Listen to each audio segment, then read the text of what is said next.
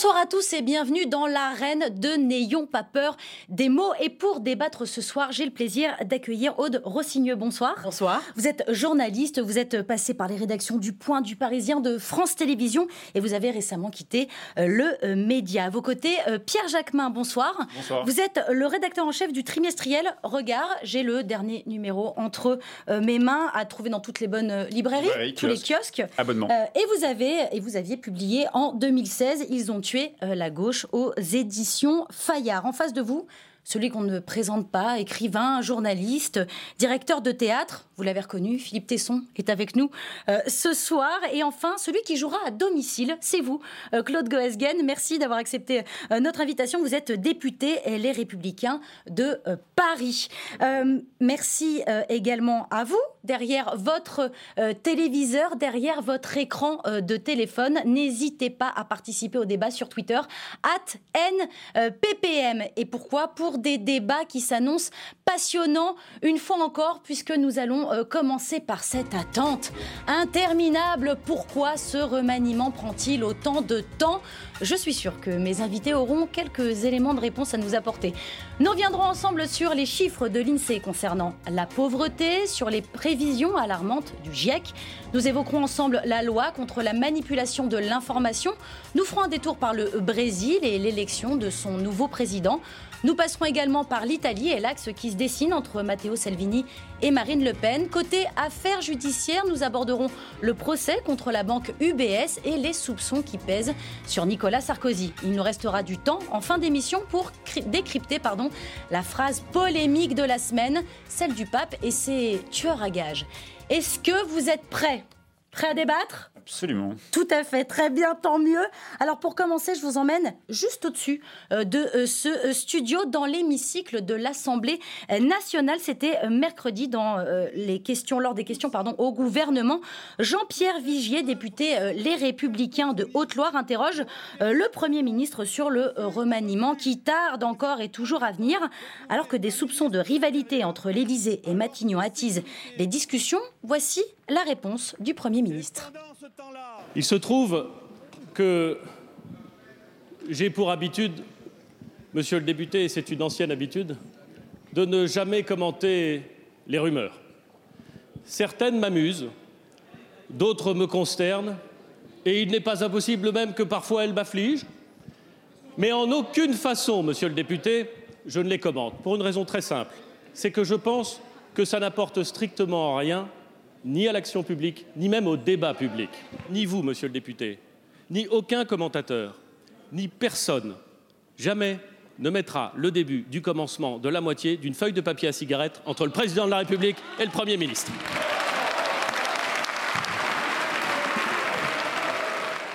Qu'est-ce qui se passe, euh, Philippe Tesson? Pourquoi c'est si difficile de faire ce remaniement? Emmanuel Macron n'y arrive pas? Parce qu'il y a beaucoup de mauvaise foi dans l'opposition. Euh, Ça va être notre faute. C'est-à-dire ah bon On n'y est pour rien. Là, pour le coup, on n'y est pour rien. hein. Bah, Je regarde la question. De qui venait la question qu'on a entendue, à laquelle Philippe a répondu de, de- des Républicains, absolument, de Jean-Pierre Vigier. Vous connaissez Il y a Euh, une page dans le Figaro aujourd'hui sur les feuilles de papier à cigarette. Euh, 30 feuilles. Alors pourquoi non? Figurez-vous, il y a. D'abord, moi, j'ai une très longue expérience, 90 ans passés, j'ai une très longue expérience de la République, certes comme journaliste, c'est-à-dire comme c'est un script modeste, enfin quand même un observateur lucide et honnête. Et j'ai connu des remaniements. Le remaniement est comme au théâtre, il y a, il y a de bons, il y a de bonnes procédures de remaniement, il y en a de mauvaises, il y en a de difficiles, il y en a de faciles. Je ne dis pas que celle-ci soit facile. Elle est plus importante que beaucoup de celles que j'ai connues. Elle est capitale. Elle est capitale. plus longue. Non, attendez, on est- on- En la question a déjà été posée. J'apporte une réponse, à ce- ça s'appelle une redondance.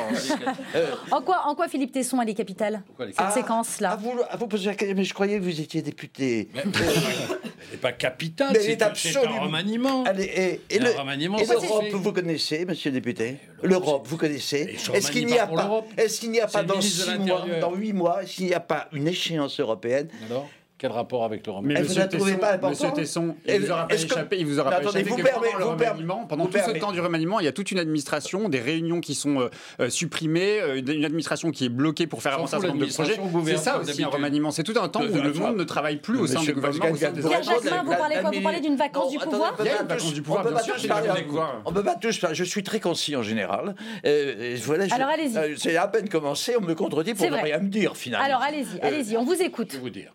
Non, sur la nature de l'enjeu, je voudrais quand même insister parce que c'est ça qui est important. C'est quoi, Le remaniement, l'approche, le, le détail, le scénario, on s'en fout complètement. Écoutez, la, la Belgique euh, nous a donné l'exemple. Oui, Pendant plusieurs mois, elle a gouverné son gouvernement. Elle a, si je puis dire, elle a été gouvernée son gouvernement. C'est pas, c'est pas très grave. Le Tout gouvernement. Le Liban aussi. tout gouvernement. Vous voyez, il y a quand même quelque chose de pourri dans la démocratie. On ne peut plus prononcer une phrase avec honnêteté et en réponse à une question intelligente, enfin, Je vous remercie. euh, celle que doit poser tout journaliste. C'est ça Ouais. Allez-y, allez-y, Philippe. réponse, non. Écoutez, il y a quand même une crise européenne en perspective. En perspective, la construction européenne, la consolidation de l'Europe est en question. Ça n'est quand même pas tous les jours. Euh, D'autre part, nous vivons, bon gré mal gré, euh, je comprends qu'on soit contre, nous vivons sur un programme de réforme qu'un Premier ministre élu par le peuple, car le peuple, ça existe aussi. Euh, je ne sais pas si vous voyez ce que je veux dire. Oui, il, oui, a été élu à m'arrive, majo- oui. il a été élu à la majorité, ce qui n'empêche votre Oui. groupe, votre parti, votre mouvement rien de le contester alors que vous êtes quasiment de la même famille. C'est un autre problème. Je trouve que tous Ah ces non, pas de la ce que. Macron, non. Claude Goasguen. dans la même direction, allez. non, je, je- je- je vous ferai remarquer que la plupart des, ré- des réformes qu'il a conçues, qu'il propose, et dont il en réussira un très bon nombre, ce sont des choses que- auxquelles vous souscrivez. D'ailleurs, vous votez souvent On va- pour, et vous n'avez rien fait pour les, pour les, Alors, pour les mettre en va forme revenir- et pour les inscrire on dans va revenir- on va revenir sur ce-. Ça n'a rien à voir avec le remaniement. Mais On va si, revenir- ça a- alors, on va revenir, sur Excusez-moi, ce- monsieur sur sur remaniement. l'avenir a quelque chose à voir avec le passé. Euh, l'avenir est d'ailleurs le sur fruit du passé. Alors, on va- Et on va poursuivre. Je vous demande de d'habitude. vous Est-ce que Arrêtez. voilà, Claude Goasguen, est-ce que Est-ce euh, que j'ai été clair oui, Oui, très. Mais j'ai été très interrompu, je demande un droit de parole. Euh, supplémentaire. Eh bien, vous l'aurez, vous l'aurez, Philippe Tesson, mais dans quelques, dans minutes. Euh, Christian Jacob parle de mascarade. Est-ce que c'est une vraie semaine de, de, de cafouillage? Vous êtes d'accord avec cela C'est- Je crois que Macron ne se rend pas compte de l'importance du gouvernement. Il le fait avec beaucoup de détachement. C'est une faute. Moi, j'aime bien Macron. Je ne suis, pas- ce que je je disais. suis pas de ceux qui critiquent Macron à longueur de Bah, journée. alors, on est d'accord. Mais non, on n'est pas d'accord. Un gouvernement, c'est important. Et c'est important de le mettre en place rapidement. Et je trouve qu'il a eu une attitude qui, qui est rare chez lui, mais qui n'est pas bonne. Il a l'air de considérer ça comme finalement un petit truc euh, qui n'a pas d'importance. Ça a beaucoup d'importance. Un ministre de l'Intérieur, ça a de l'importance. Que l'administration gouverne, c'est bien. Moi, j'en ai marre de l'administration qui gouverne. Je préférerais avoir des gens quand même qui soient élus pour gouverner. Tout ça, c'est vraiment pas de la mascarade, mais C'est quoi C'est une que- faute C'est une faute presque de com C'est ce que vous êtes en train de dire Quand c'est il dit ce n'est pas une une crise politique, Et- mais c'est une simple péripétie. Non, c'est une Ça vous faute de com, c'est une faute de com qui désormais est en train de prendre un, un- un aspect politique. Ce qui n'était pas le cas auparavant. Personne n'a contesté que Macron choisisse son gouvernement. On faisait, ben, c'est normal. c'est- c'est- Et puis on s'aperçoit qu'en réalité, ils se disputent comme on faisait nous-mêmes. Et c'est pour ça qu'on a perdu les élections.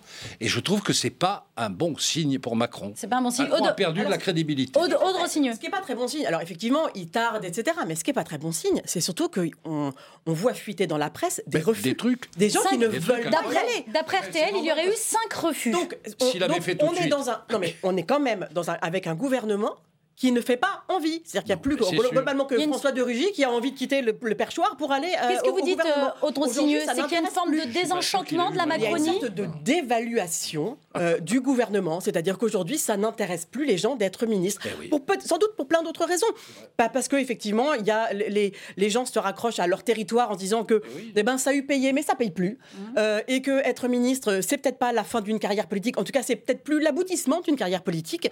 Et donc, effectivement, il y a des gens qui disent aujourd'hui, Hum, ministre, je suis pas sûr. Et ça, c'est un vrai changement. Ça, effectivement, là, on est passé, dans- et en l'occurrence, dans un nouveau monde qui, en général, me plaît assez peu avec la Macronie. Mais là, il y a effectivement une sorte de nouveau monde parce que ministre, c'est plus l'aboutissement d'une- carrière.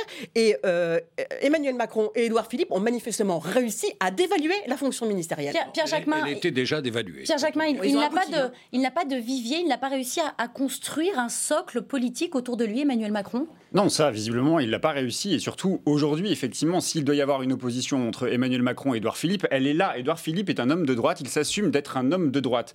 Il mène, le président de la République, une politique que la droite aurait rêvé de faire. Donc, à partir de ce moment-là, effectivement, on a deux personnalités qui sont d'accord sur le fond, à la fois sur le- la question programmatique. Après, Emmanuel Macron, il a envie de continuer cette fable, ou en tout cas cette fiction qui consisterait, à dire on peut faire de la politique et au niveau gouvernemental en mettant des gens de droite, des gens de gauche, des gens de la société civile, des technocrates, des, euh, des experts, etc. Or, la question- une politique de gauche Euh, justement pas. Non, je pas En- alors- justement pas. En revanche, Et lui, ben il a envie de faire croire, il a envie de donner l'illusion de mettre des personnalités de gauche. C'est pour ça qu'il est sans doute allé chercher euh, dans le vivier des socialistes pour le peu qu'il en reste. Et donc, il n'y arrive pas. Et cette fable, elle ne peut plus durer aujourd'hui. En revanche, aujourd'hui, la question de être ministre, c'est pourquoi faire? Pourquoi être ministre aujourd'hui à partir du moment où les ministres n'ont plus de pouvoir Ce Mais pouvoir, comme les prédécesseurs, les, pré- les précédents, Non, enfin, ont euh, dépolitisé la fonction Oui, oui. ministérielle. Aujourd'hui, les ministres ne sont plus que des super chefs d'administration. Ils ne sont là que pour appliquer les décisions Enfin, du président de la République. Donc Emmanuel Macron, le casting, c'est un casting pour mettre des figurants à la place des ministères, et c'est lui qui conduit la politique avec ses collaborateurs. Et c'est exactement a ça qui se passe. Donc il n'y a pas de clivage Macron mène une politique. Philippe. mais Il y a Macron un mène problème. une politique de réforme. Bon, ce que vous dites sur le, le- sur vraiment le peu d'envie qu'ont aujourd'hui les députés de devenir ministre. Alors là, je sais pas où vous prenez ça. Moi, je connais énormément de députés, même une majorité de députés qui leur n'ont pas. envie, c'est d'être ministre. Ab- Absolument. Il y en a d'ailleurs qui sont excellents. On a un ministre de l'éducation qui Ah, est très fort. Oui, mais vous avez remarqué que c'est pas cela qu'on demande. Oh, peut-être non. pas au meilleur qu'on demande. C'est pas voyez quoi? C'est peut-être c'est pas cela qu'on demande parce que sans doute les gens qui, qui pourraient faire quelque chose, on leur demande, ils refusent. Ils refusent aussi parce que ça les intéresse Mais pas. enfin, écoutez, Parce regardez le. Alors pourquoi nous emmerdez-vous avec une opposition à la moindre réforme que demande Macron? Enfin, quoi? C'est complètement contradictoire. Vous êtes en train de dire que ce gouvernement ne fait rien et, et, et vous n'arrêtez Mais c'est ce que vous venez de dire. Non, je dis pas Il faut être rien. de bonne foi. Non, j'ai pas dit Excusez-moi. ça. J'ai dit que les ministres n'avaient pas de pouvoir. C'est pas c'est eux. C'est pas eux qui décident. Ce sont des effectivement des super chefs d'administration. Pourquoi, pourquoi Nicolas Hulot s'est barré du gouvernement? Précisément parce qu'il considérait qu'il n'avait pas les coups des Les ministres signent les réformes que peut-être Macron leur a ils ont un, pouvoir formel. Est-ce que, le président de la République n'est pas un peu seul maintenant Ils un peu le sont tous. Est-ce que vous pensez Est-ce que vous pensez que Hollande n'a- n'a pas été seul parce que pendant cinq ans, il a eu les frondeurs qui étaient ses amis politiques? Alors là, c'est de la gauche qu'il s'agit. Vous vous rappelez peut-être la gauche? Oui, Non, ça fait longtemps qu'elle Ah a bon, pas parce été que- au a on ne parle, on ne Elle est parle, bien des- cachée. on ne parle pas de la gauche ici. On ne parle pas de l'opposition. On ne parle pas du fond des problèmes. On ne, si je comprends bien, c'est le but de cette émission. Non, on parle pas. des formes. On fait du journalisme de Non, comment Philippe. Tesson, parlons des Non, réformes. Philippe Non, Tesson, parlons des réformes. Non, mais c'est quand même Philippe intéressant. Philippe ça, Tesson, ça- dit quand même quelque chose de, la politique française aujourd'hui, ce, ce temps comme ça qui s'étire et ce remaniement qui n'arrive pas. Enfin, ne dites Et on- pas. on est là- on est là pour le décrypter. Arrêtez, vous nous prenez, vous prenez les auditeurs pour des, des Philippe Tesson, vous parlez de réforme. Non, mais Non, absolument pas. Bien sûr. Je donne la parole à Claude gouvernement, parce que Goesgen. Personne ne veut, ne veut devenir ministre, c'est quand même un peu insuffisant. Excusez-moi, il y a d'autres raisons. J'ai invoqué une raison, on a tout de suite dérapé. J'ai invoqué la raison européenne. On- ça, c'est Et on va en parler, ça, et on va en parler dans cette émission. Ça, c'est un enjeu. Et on va en parler, Ça, c'est Philippe. Tesson. On va en parler juste ça fait après. quand même presque un quart d'heure. J'ai pris ma montre qu'on parle d'une chose complètement futile. C'est pas vrai. Vous exagérez. désir. Vous avez, vous avez commencé en parlant de l'envie. Je- On n'a pas envie. C'est ça la Philippe politique. Tesson, C'est ça on va, on parler, on va parler d'Europe. On va parler d'Europe dans la suite Je de pas- l'émission. Un pas dernier mot de Claude c'est s'il une vous plaît. Imaginez C'est un une colère saine, remaniement diraient ait eu lieu certaines. rapidement. Moi, il y a des tas de choses que j'ai appris en 15 jours. Je ne savais pas que Philippe et Macron, euh, ça n'allait pas forcément très bien. Il y avait des fritures sur la ligne. Euh, Non, mais par les journaux. Mais je connais très bien Philippe et Philippe est assez habile pour ne pas avoir montré qu'il était quelque part en désaccord avec Macron. Maintenant, on le sait. On je ne savais pas non plus que le ministre de l'Intérieur et le Premier ministre ne s'entendaient pas. Je ne savais pas parce que jusqu'à présent, ils avaient réussi à tenir le couvercle. Et c'est très bien.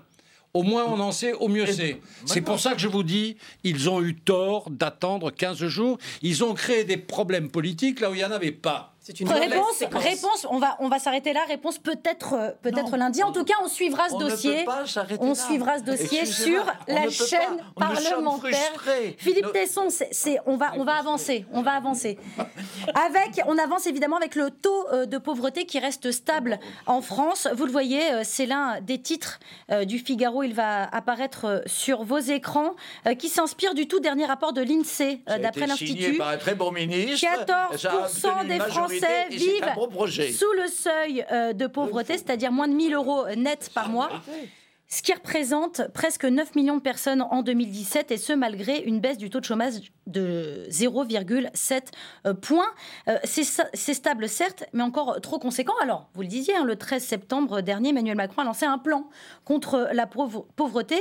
Est-ce que vous diriez un énième plan, Aude Rossigneux? Mais on fait une Alors, alors j'ai posé la question à Aude Rossigneux. J'ai le droit de parler aussi, monsieur Tessé. Et vous allez vous faire l'avocat de monsieur Macron, il n'y a pas de problème. Non, je suis l'avocat de monsieur Macron. Et vous allez pouvoir répondre. La prochaine fois, mettez votre robe, comme ça on s'y retrouve, parce que là, vous êtes avocat, on n'était pas au courant. Mais ce sujet ne se pose pas, c'est un bon plan. Il a été signé par un bon ministre, il est approuvé par le monde entier. Et là, vous savez, c'est pas. Non, mais si vous êtes avocat, je jouer au procureur, s'il vous plaît Alors, dites-nous. Merci. Alors, dites-nous, madame le procureur, ce que vous en pensez. En plus, moi, je suis en noir, vous voyez. Ça marche, moi, je prends mon rôle au sérieux. Et où est la bavette Je l'ai pas, oublié. Oubliez en loge.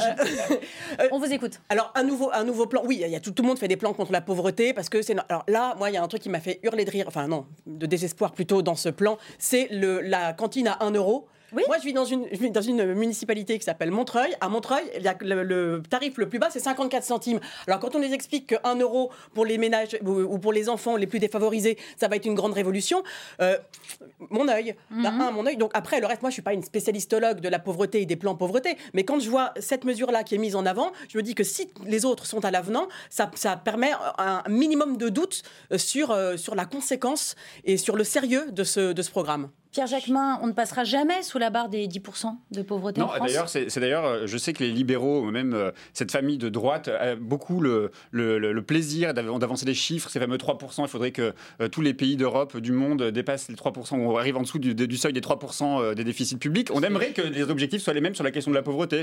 On aimerait que les, présidents de la République, les ministres s'engagent à réduire la pauvreté au point de, de, fixer un objectif de 3% qui, des Français qui vivraient en dessous du seuil de pauvreté d'ici à la fin d'un quinquennat. Voilà une mesure ou en tout cas un engagement qui serait fort euh, d'être pris par le président de la République. Mais plus globalement, quand même, sur la vision de la, de la pauvreté du président de la République, on se souvient avant de l'annonce du plan pauvreté que lui-même Emmanuel Macron a dit texto, enfin dans ces termes, c'était euh, je découvre aujourd'hui ce qu'est la pauvreté. 15 mois plus tard, après ma prise de fonction, je découvre ce qu'est la pauvreté. Emmanuel Macron, il ne croit pas à la solidarité. Il croit à l'individu, il croit à l'individu capable, à l'individu qui peut s'en sortir par lui-même, à l'individu qui est responsable de sa situation. Et donc il n'y a plus de solidarité. C'est ça le plan pauvreté. Ah, vous êtes contre ce plan je ne suis pas contre. L'histoire retiendra que vous êtes contre ce plan. Vous êtes anti-social. Il n'y a pas de plan. Il n'y a qu'un faucon. Il n'y a qu'un faucon. Non, mais attendez, Philippe il n'y a qu'un faucon. Il n'y a qu'un faucon. Il n'y a qu'un faucon réduire les inégalités à la, naissance, ok, très bien, mais dans ce cas, mettons les moyens dans l'école, donnons aux gens aujourd'hui les moyens de se soigner, de, les moyens de se nourrir, de se loger, et là, il y aura un plan contre la pauvreté. Même, même euh, Louis Gallois a dit que c'était, ça allait dans le bon sens, mais que c'était quand même insuffisant. Ah oui, bah, c'est normal qu'on dise ça. C'est toujours insuffisant. La vie est insuffisante. Vous savez bien, la richesse est insuffisante. Le bonheur est insuffisant. Arrêtons de remuer des arguments qui n'ont aucune valeur, qui, qui font, qui, qui relèvent d'un langage, d'une espèce de logomatie, et qui, qui, qui euh, à écarter, c'est ça le fond du problème, à écarter les gens de l'opinion, vous, vous l'opinion de la politique, vous, vous dénonciez ça. C'est ça qui est à l'origine. Ce qui se passe actuellement, c'est extraordinaire, parce que sans le vouloir, sans le savoir, parce que vous êtes, excusez-moi, je le dis avec gentillesse, vous, êtes sans contaminé, vous ajoutez, c'est vous qui expliquez, vous êtes l'illustration, vous êtes la raison pour laquelle vous répondez à la première question posée. Voilà, c'est exactement ce qui se passe. Pourquoi, le, pourquoi la, la composition de gouvernement est-elle si longue? Parce que vous êtes là. Alors ça, c'était le débat d'avant. Vous êtes l'opinion. ça, c'était le débat précédent. Euh, Philippe Tesson. Là, on est, sur le plan pauvreté. C'est pour ça que c'est long. Il y a la vérité d'un côté, l'opinion de l'autre. Claude, Claude Goesgen, ce plan pauvreté, qu'est-ce qui vous inspire Là-dessus, on peut faire un vrai débat. Hein, vous le savez très Et on l'organisera une prochaine fois. Et on l'organisera une prochaine fois, c'est promis. Claude Goesgen. Ce n'est qu'un plan. Hein. Il n'y a pas une mesure financière. Ah, ce sont des effets d'annonce Mais oui. Ce sont des effets d'annonce, comme on en fait d'ailleurs quand on est un peu en difficulté. Et on voit bien. Moi, je crois que c'est encore Il essaye de gommer un peu son étiquette de président des riches? Oui, ben, c'est évident. quoi. D'ailleurs, tout le monde le sait. Mais c'est plus grave que ça. Moi, je suis euh, très, très inquiet pour les élections européennes parce que, au fond, ce plan pauvreté, il est issu d'une conception de l'Europe fondée sur l'austérité, qui est une gestion mestrichienne allemande de l'Europe, qui nous entraîne désormais à avoir des taux qui sont des taux euh, infinis. Et je trouve que justement le plan pauvreté, il faudra qu'il soit au centre Ah, vous- des élections vous européennes. dérapez vers Mélenchon, là, je vois. Mais non, je Mais ne- si, mais vous non, allez voter. Non, mais attendez, mais Je c'est très important voter ce que vous voulez Pen dire. On a une petite C'est marge quand de même progression, très- hein. je On n'y est pas encore tout à fait, mais Non, écoutez, j'ai- dit bien les choses. Je dis Non. cette démarche maastrichtienne d'austérité à l'allemande. Moi, je suis en train de travailler là sur euh, un certain nombre de dispositions affaires étrangères de l'Allemagne et en Europe. Je dis cette vision nous entraîne à une situation d'austérité et de pauvreté qui doit être Mais qui doit être désormais. C'est vous qui l'avez faite. Ben, On va- on poursuivre. Si on ça vous dérange tous, pas, hein. messieurs, Hein on va Pardon. quand même poursuivre sur le plan. Donc le euh, plan pau- pauvreté, c'est une annonce. C'est juste, juste une mais annonce. Jacquemin. quand même insister aussi sur la forme. Pourquoi la forme, elle est importante aussi sur la question du plan pauvreté?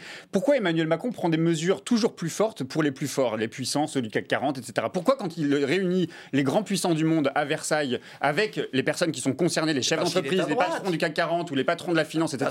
Pourquoi parce- quand il s'agit de parce parler... est à droite. finir, Philippe Tisson. Et vous le dites Bah qu'il oui, est à droite.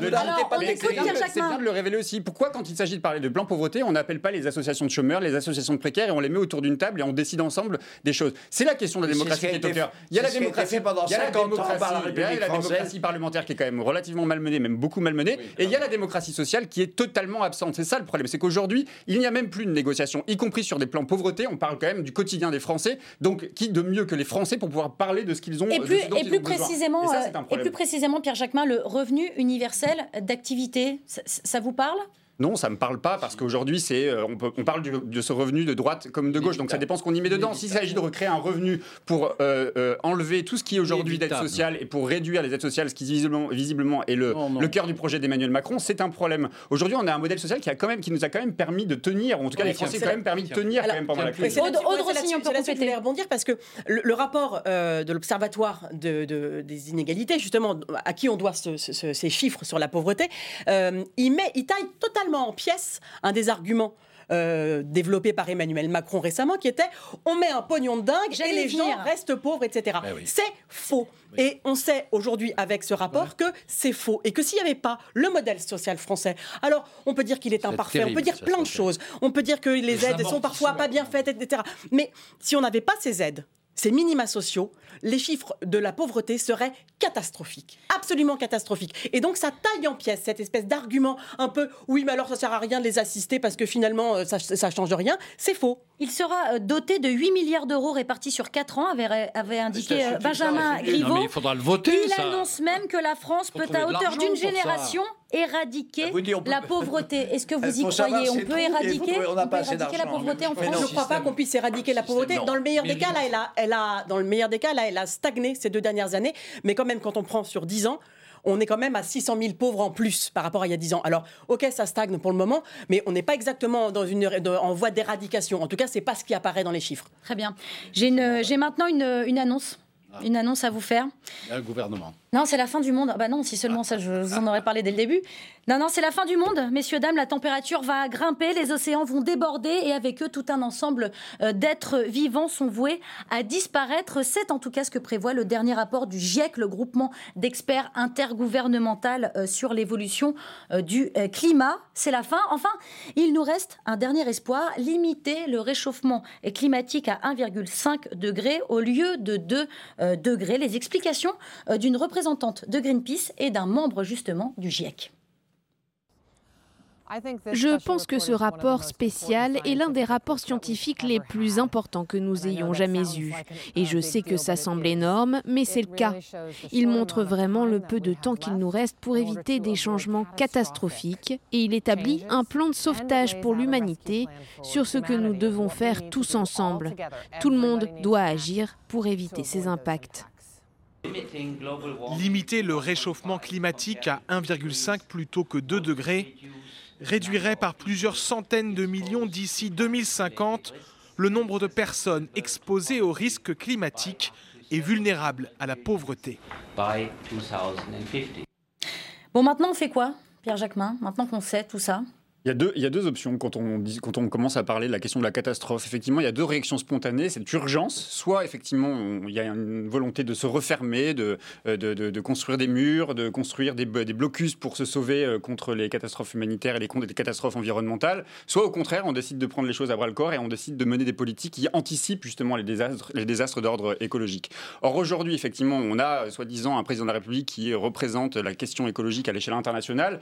On voit bien que, quand même, toutes les reculades qu'il y a pu y avoir sur la question des pesticides, sur la question euh, euh, du, climat de manière générale, parce qu'on est engagé dans le cadre de l'accord de Paris, mais au final, quand on crée des accords de libre-échange avec des pays euh, comme le Canada, par exemple, on renforce la question des, émissions de gaz à effet de serre. Donc du coup, c'est totalement contradictoire avec les engagements. Ce qu'a dit Nicolas Hulot, quand même, c'est pas Nicolas Hulot l'événement, c'est ce qu'il a dit lui-même. La politique économique de ce gouvernement n'est pas compatible avec une politique écologique. Donc il faut... il faut, il faut... Est-ce que que c'est pas la croissance tout court finalement qui n'est pas compatible avec bah, l'écologie? C'est une question qui doit être posée, qui est déjà, déjà posée par les économistes. Euh, on parle de décroissance. On peut penser à un monde où effectivement la conquête de la, de la croissance, la conquête de la productivité à tout prix n'est pas le bon modèle. Et donc ça, tant que ça n'est pas remis en cause, et ça n'est pas du tout l'intention aujourd'hui de ce gouvernement, et c'est pas la question encore une fois du casting de qui sera ministre de l'écologie, c'est une question, pas qu'une question bah Lui pour le coup c'est François de Rugy, normalement il devrait pas. C'est pas François de Rugy qui risque de changer beaucoup la donne, mais encore une fois c'est pas une question française, c'est une question planétaire. L'enjeu il est planétaire on fait, on fait, une émission sur la politique du gouvernement ou sur le réchauffement climatique. Non, non, dites-nous ce que vous pensez justement. Ben, euh, moi, je crois que la politique peut changer les choses, Philippe Tesson. Donc, à partir du moment où il y a un gouvernement qui est en responsabilité, je pense qu'il doit être en capacité. Nicolas, Nicolas Hulot, Philippe Tesson, ça vous a pas échappé Nicolas Hulot a claqué la porte. On d'une catastrophe climatique et on, parle des insuffisances intellectuelles et politiques de Macron. Évidemment. C'est pas on parle pas de Macron là pour le. Philippe Tesson. je regrette. Philippe Tesson. Le sujet, c'est le réchauffement climatique ou Macron. Oui, mais ça ne vous a pas échappé. Je veux bien vous a pas échappé, Nicolas Hulot a claqué la porte du gouvernement. Ah bon, bah alors, alors, on dit que le sujet, c'est, on dit que le, attends, excuse-moi, on dit que le sujet c'est Nicolas Hulot et Macron. On dit pas que le sujet c'est le GIEC et le réchauffement climatique. bon, je n'y connais rien. Je vous admire, vous êtes sans doute hyper polytechnicien. Ce qui serait formidable, c'est qu'Emmanuel Macron écoute les scientifiques, par exemple, pour une fois. Voilà. bon, ben je dis, moi, d'accord, je me tais, je ne demande pas la parole, c'est pas le sujet. Macron, je sais ce que c'est. Le réchauffement climatique, les 1,5%, je trouve ça super. 1,5 ça m'intéresse beaucoup sur un plan personnel. Pour une fois, il y a quelqu'un qui fait quelque chose, mais c'est pas Macron. Euh, il participe comme les autres. C'est le sujet du jour, ça intéresse fortement l'opinion. Il vaut mieux appeler ici des experts que des amateurs comme vous et moi. sur votre honneur. Ou des députés. Mais non, un député n'est pas fait non plus pour devenir un expert, Dieu soit loué. Non, mais justement, c'est ce que j'essaie en train de dire. Il y a l'expertise et il y a la gestion de l'expertise. Et je trouve que de ce point de vue, le gouvernement a fait le travail. Tout net. Oh. Il a fait le travail, je vais vous dire pourquoi. Macron. Parce qu'on ne peut pas tout d'un coup changer la structure d'une économie sur un coup de baguette magique. Et en particulier, je pense là à tous des problèmes agricoles qui ont lieu. Pourquoi trois ans et pas cinq ans ou pas dix ans? Et parce qu'il faut quand même laisser le temps aux gens de s'adapter avec tout le dégât. Maintenant, ce que je reproche au gouvernement, parce qu'il faut que je lui reproche quelque chose, c'est que par exemple, quand il fait, quand il, il fait monter la taxe sur l'essence. Alors, j'allais venir. Ça nous rapporte 14, 10, entre 10 et 14 milliards par an. S'il était véritablement dans une ligne écolo, eh ben, il se servirait des 14 milliards pour essayer justement de se mettre dans la norme des experts. Pour préciser, vous, parlez du, projet de loi de finances en ce moment euh, débattu à l'Assemblée. On voit bien qu'en réalité, les 10 milliards, ils partent dans n'importe quoi et pas du tout dans le sens écolo du terme. C'est-à-dire qu'en réalité, l'essence sert à payer les problèmes financiers du gouvernement et pas du tout le problème de l'écologie. Je reviens sur euh, le, vraiment l'impact euh, du réchauffement climatique. Vous allez découvrir ces, ces quelques chiffres. si on arrive à limiter limiter la hausse à 1,5 euh, degré, on aurait une hausse du niveau de la mer de 70 cm euh, en 2100, alors que si on, a une hausse de 2 euh, degrés, c'est le, second panneau qui s'affiche, on a carrément une disparition des récifs coralliens à 99% d'ici 2100. Et pourtant, malgré ces chiffres, Pierre Jacquemin, j'ai l'impression que le message ne passe pas. C'est anxiogène. Bien sûr que c'est anxiogène parce que c'est quand même la question de l'humanité qui est en jeu aujourd'hui. Mais au-delà de la question d'anxiogène, il faut encore une fois savoir ce que l'on veut. Soit effectivement, encore une fois, on prend les choses maintenant à bras le corps, on écoute les scientifiques, on écoute les recommandations et on cesse de mener des politiques qui ont un impact grave sur l'écologie et y compris d'ailleurs chez nous, mais y compris euh, dans le sud, là où on a exploité aussi les terres. Il faut quand même se rendre compte qu'il y a des, euh, zones qui sont totalement infertiles aujourd'hui en Afrique. Il y a des zones qui commencent où la chaleur commence à augmenter. Tout le Moyen-Orient est menacé euh, de disparition d'ici quelques années. C'est pas une fable, c'est pas une fiction que je raconte, c'est des scientifiques qui l'expliquent. Je dis pas que c'est à eux de prendre le pouvoir. Ce que je dis quand je parle d'Emmanuel Macron, Philippe Tesson, c'est qu'à un moment donné, il faut qu'il y ait une prise de conscience politique. Et la prise de conscience politique, c'est des actions. C'est un investissement Aude sur l'énergie renouvelable, c'est un investissement sur l'économie de la mer, c'est un investissement sur la question euh, du nucléaire et comment on change l'énergie nucléaire en énergie renouvelable. C'est des engagements. La politique peut changer la donne. Engagement, engagement politique ou engagement si personnel à chaque citoyen de faire quelque chose deux. Alors, le, pro- le problème, Enfin, alors, le problème c'est que l'engagement personnel, l'engagement personnel, c'est quand même pas beaucoup par rapport à, à- à toutes les pollutions industrielles ou d'État, etc. Donc, que, chacun fasse sa part, je, suis tout à fait pour euh, trier ses déchets. De toute façon, nos enfants seront bien plus écolos que nous, et eux, ils savent déjà, ils se posent même pas la question de est-ce qu'il faut trier les, déchets. Donc là, on, va vers une sorte d'amélioration de l'espèce, c'est- déjà, ça. Je pense qu'il y a un vrai problème avec l'écologie, c'est que c'est culpabilisant. C'est culpabilisant, effectivement, anxiogène, comme vous le disiez. Parce que comment ça se fait que les écolos qui crient ça dans le désert depuis 40 ans aient aussi peu d'audience? Mhm. Tout leur donne raison depuis. Mais pourquoi parce que euh, parce que c'est parce qu'on les a traités d'apo- d'apocalyptologues. Et dès qu'à chaque fois ils disaient quelque chose ils disaient ah oui mais alors attendez vous êtes en train de nous dire qu'on va tous mourir. Franchement c'est pas très engageant. C'est vrai c'est pas très engageant. Mais ils ont quand même raison. Et là maintenant on est au bord du gouffre on dit ah dites donc faudrait quand même songer à freiner. Bah ouais mais peut-être il est peut-être peut-être il est trop tard. Et moi je sais pas s'il est pas trop tard aujourd'hui. Je sais pas du tout dans quel dans quel monde vont vivre mes enfants. Vraiment. Aujourd'hui on a vu qu'il y avait enfin, on a vu cet été qu'il y avait des rennes qui cherchaient l'ombre euh, dans le cercle polaire dans le cercle polaire, Dans le cercle polaire, dans oui, des absolument. tunnels parce qu'il faisait 33 Eh oui. degrés en Laponie Mais je, crois que vous vous trompez un peu. un dernier mot. C'est classique. On est très C'est conscient. gentil, merci. On est, on est très, on est, on est très conscient. On en est très conscient. Vraiment, je vous assure, quelles que soient, je crois, les tendances politiques, sauf évidemment alors les lobbies euh, incarnés euh, dans une certaine pratique économique, on en est très conscient. La, la vraie question, et je le dis d'autant plus que je ne suis pas, je suis dans l'opposition, c'est pas facile pour un gouvernement de changer complètement la règle du jeu car il y a des tas de gens qui restent sur le carreau. Il faut leur trouver un moyen de vivre à ces gens-là. C'est tout le problème de l'agriculture biologique.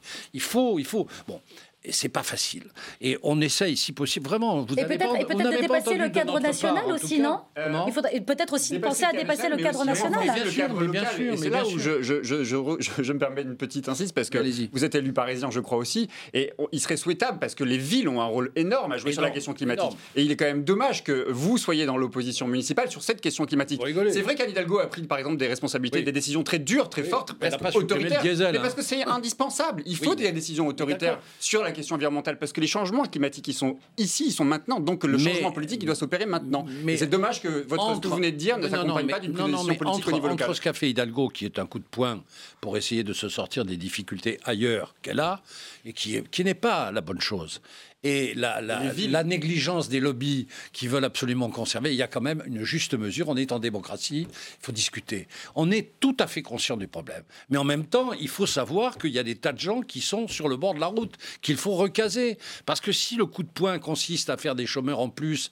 qui vont se retrouver en prestations sociales Mais au supplémentaires, contraire, il y a des emplois énormes à la Non, mais- sur oui, question. mais il faut les créer. Tout est- Il faut les créer, les emplois Tout verts. est question, les tout est question d'équilibre. Et moi, je Et- suis. et les de trois temps. Les trois ans des Vous savez pesticides, quoi je suis d'accord. J'ai savez voté. quoi Je me fais engueuler. Hein. On se donne, on se donne rendez-vous. On se donne rendez-vous en, en 2050 pour voir si euh, l'humanité a été capable de rectifier euh, le tir. Je crois qu'elle Allez, le fera, elle le fera. si on n'a pas fondu d'ici on croise, on croise les doigts. Allez, retour à l'Assemblée avec un texte qui a été euh, adopté dans la nuit de mardi à mercredi, un, texte sous forme de deux propositions de loi organiques et euh, ordinaires pour lutter contre les infox, c'est-à-dire la traduction hein, que l'Académie française a récemment donnée aux fake news.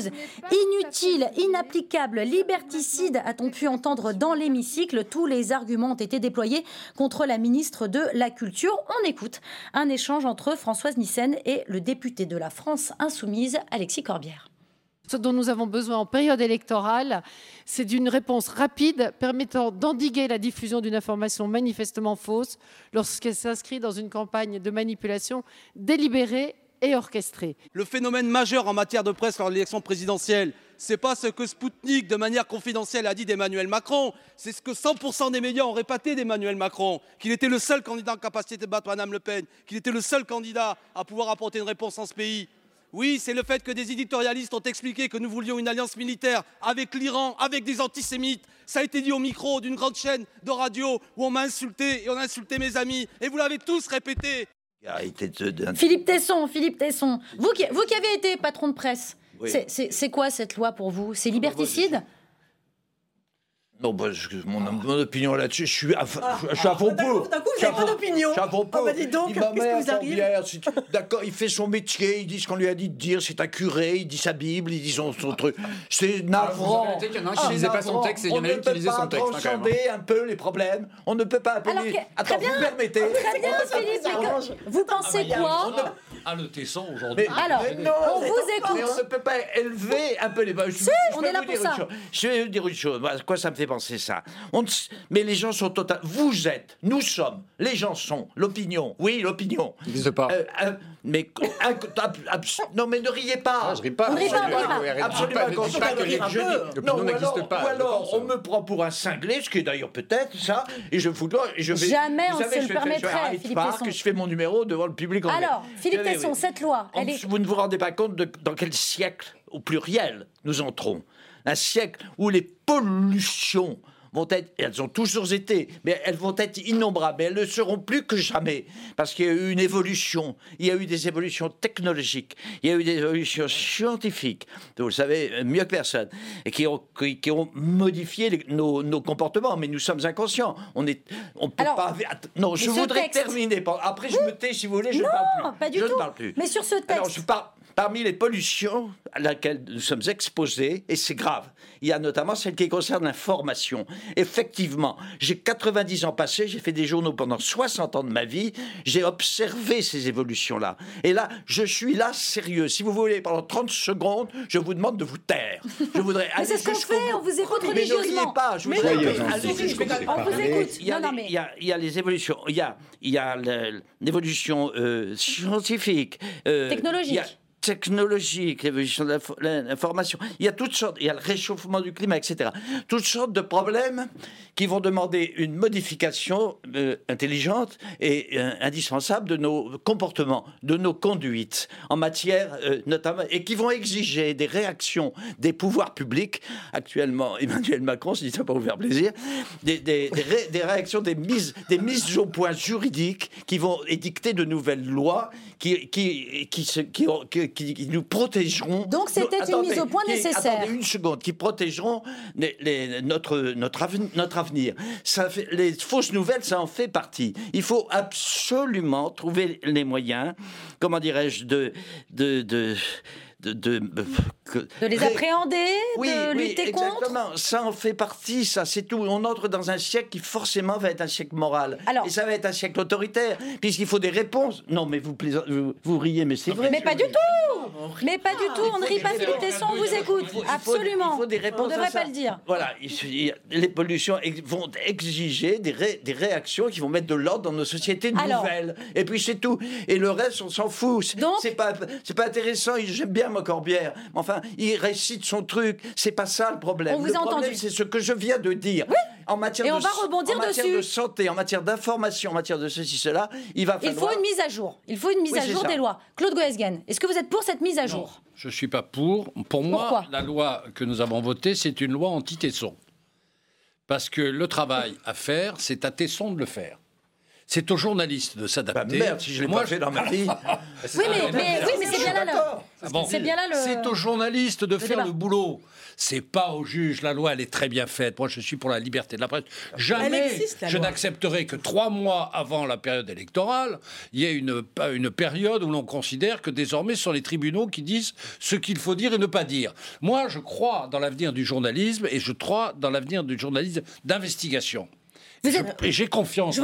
Claude Goesgen, J'ai toujours eu confiance. Claude Goesgen. C'est un vrai loi dé- Tesson. c'est un vrai débat. Mais je sais que c'est un vrai débat. Mais non, je ne veux pas que l'État se foute là-dedans. Enfin, bon, Mais pourquoi c'est son rôle C'est- allez, ça non. passe- Non, mais c'est ex- Pourtant, je me dis libéral. Euh, C'est extraordinaire. parce que Vous n'êtes pas libéral, vous êtes anarchiste, finalement. non, je suis pas anarchiste. D'ailleurs, C'est génial. On aura appris tellement de choses dans cette émission. Aude Rossigneux. Pierre Aski, président de Pierre Aski, président de Reporters sans frontières, dit l'État ne doit pas se transformer en ministère de la vérité. C'est ce que vous évidemment, craignez mais de toute façon, la loi. Mais tout, alors, je suis tout à fait d'accord. En plus, moi, j'ai été euh, à Reporters sans frontières pendant quelques temps, Euh, et, euh, et je pense que Pieraski a parfaitement raison euh, là-dessus. Moi, ça m'inspire plusieurs choses. D'abord. Je comprends pas pourquoi on fait une loi alors qu'il en existe déjà une. La loi de 1881, Oui, oui, elle est extrêmement On va préciser, on va préciser, c'est l'article extrêmement 27 Voilà. euh, de la loi de- sur la presse de 1881 qui a été fausses nouvelles. modifié Oui. par ordonnance en 2000. la publication, la diffusion, la reproduction par quelque moyen que ce soit de nouvelles fausses, de pièces fabriquées, falsifiées ou mensongèrement attribuées à des tiers sera punie d'une amende de compte de, 45 de 000 euros. l'énormité Oui, de ce que vous dites. d'accord. Pourquoi le droit alors Ah, pas- pas- Pourquoi- Mais non, attendez, j'ai pas terminé. Vous avez parlé hyper longtemps, Audre maintenant, c'est à. D'abord, ça, première chose. La, deux- la- la deuxième chose, c'est qui va décider qu'une nouvelle est fausse? Ah oui. Mais qui va décider? Mais c'est les journalistes qui savent s'ils vont. Après, après, il existe. Mais la il existe justice des- et le droit. Mais Mais oui, d'accord. Mais pas en ce que j'entends. Ah, Mais-. D'accord. Mais vous allez dans pourquoi un, vous, vous- vous Mais donnez pour- naissance à un bordel infini. Vous vous rendez pas compte Qui va Mais- contre l'ordre public, contre la morale, contre la raison. Non, les- enfin, les fausses- je la parle loi comme un curé, mais ils ont raison à, Mais non, mais à attendez, la limite. Avant de prêcher, attendez deux secondes que j'ai terminé ma phrase, justement, parce que vous parlez comme un curé. Euh, il, existe, il existe une loi qu'on peut faire appliquer Ben oui. sur les fausses nouvelles. Qu'est-ce qu'on va aujourd'hui dire Ah oui, mais en période électorale, c'est plus grave. Pourquoi ça serait Cette plus grave en période cette électorale temporalité, elle, elle est, elle Pourquoi est- c'est plus grave Elle est, En plus, est- la loi, excusez-moi, elle, pré- elle précise quelque chose. Elle dit même si ce n'est pas en rapport direct avec les élections. C'est-à-dire et dans. Et donc, d'un coup, mais je suis désolée, la- le temps de la justice est un temps important. En plus, et j'ajoute c'est ça, et je termine là-dessus, après je vous laisse parler autant que vous voulez là-dessus, c'est contre-productif. Qu'est-ce qui va se passer si on commence à dire Ah oui, cette, cette, cette, loi, elle n'est pas, etc., elle va au contraire être virale. Cette- On vous écoute. Cette loi, elle est, je pense, inutile parce qu'effectivement, il existe déjà des dispositions pour euh, punir les fausses nouvelles.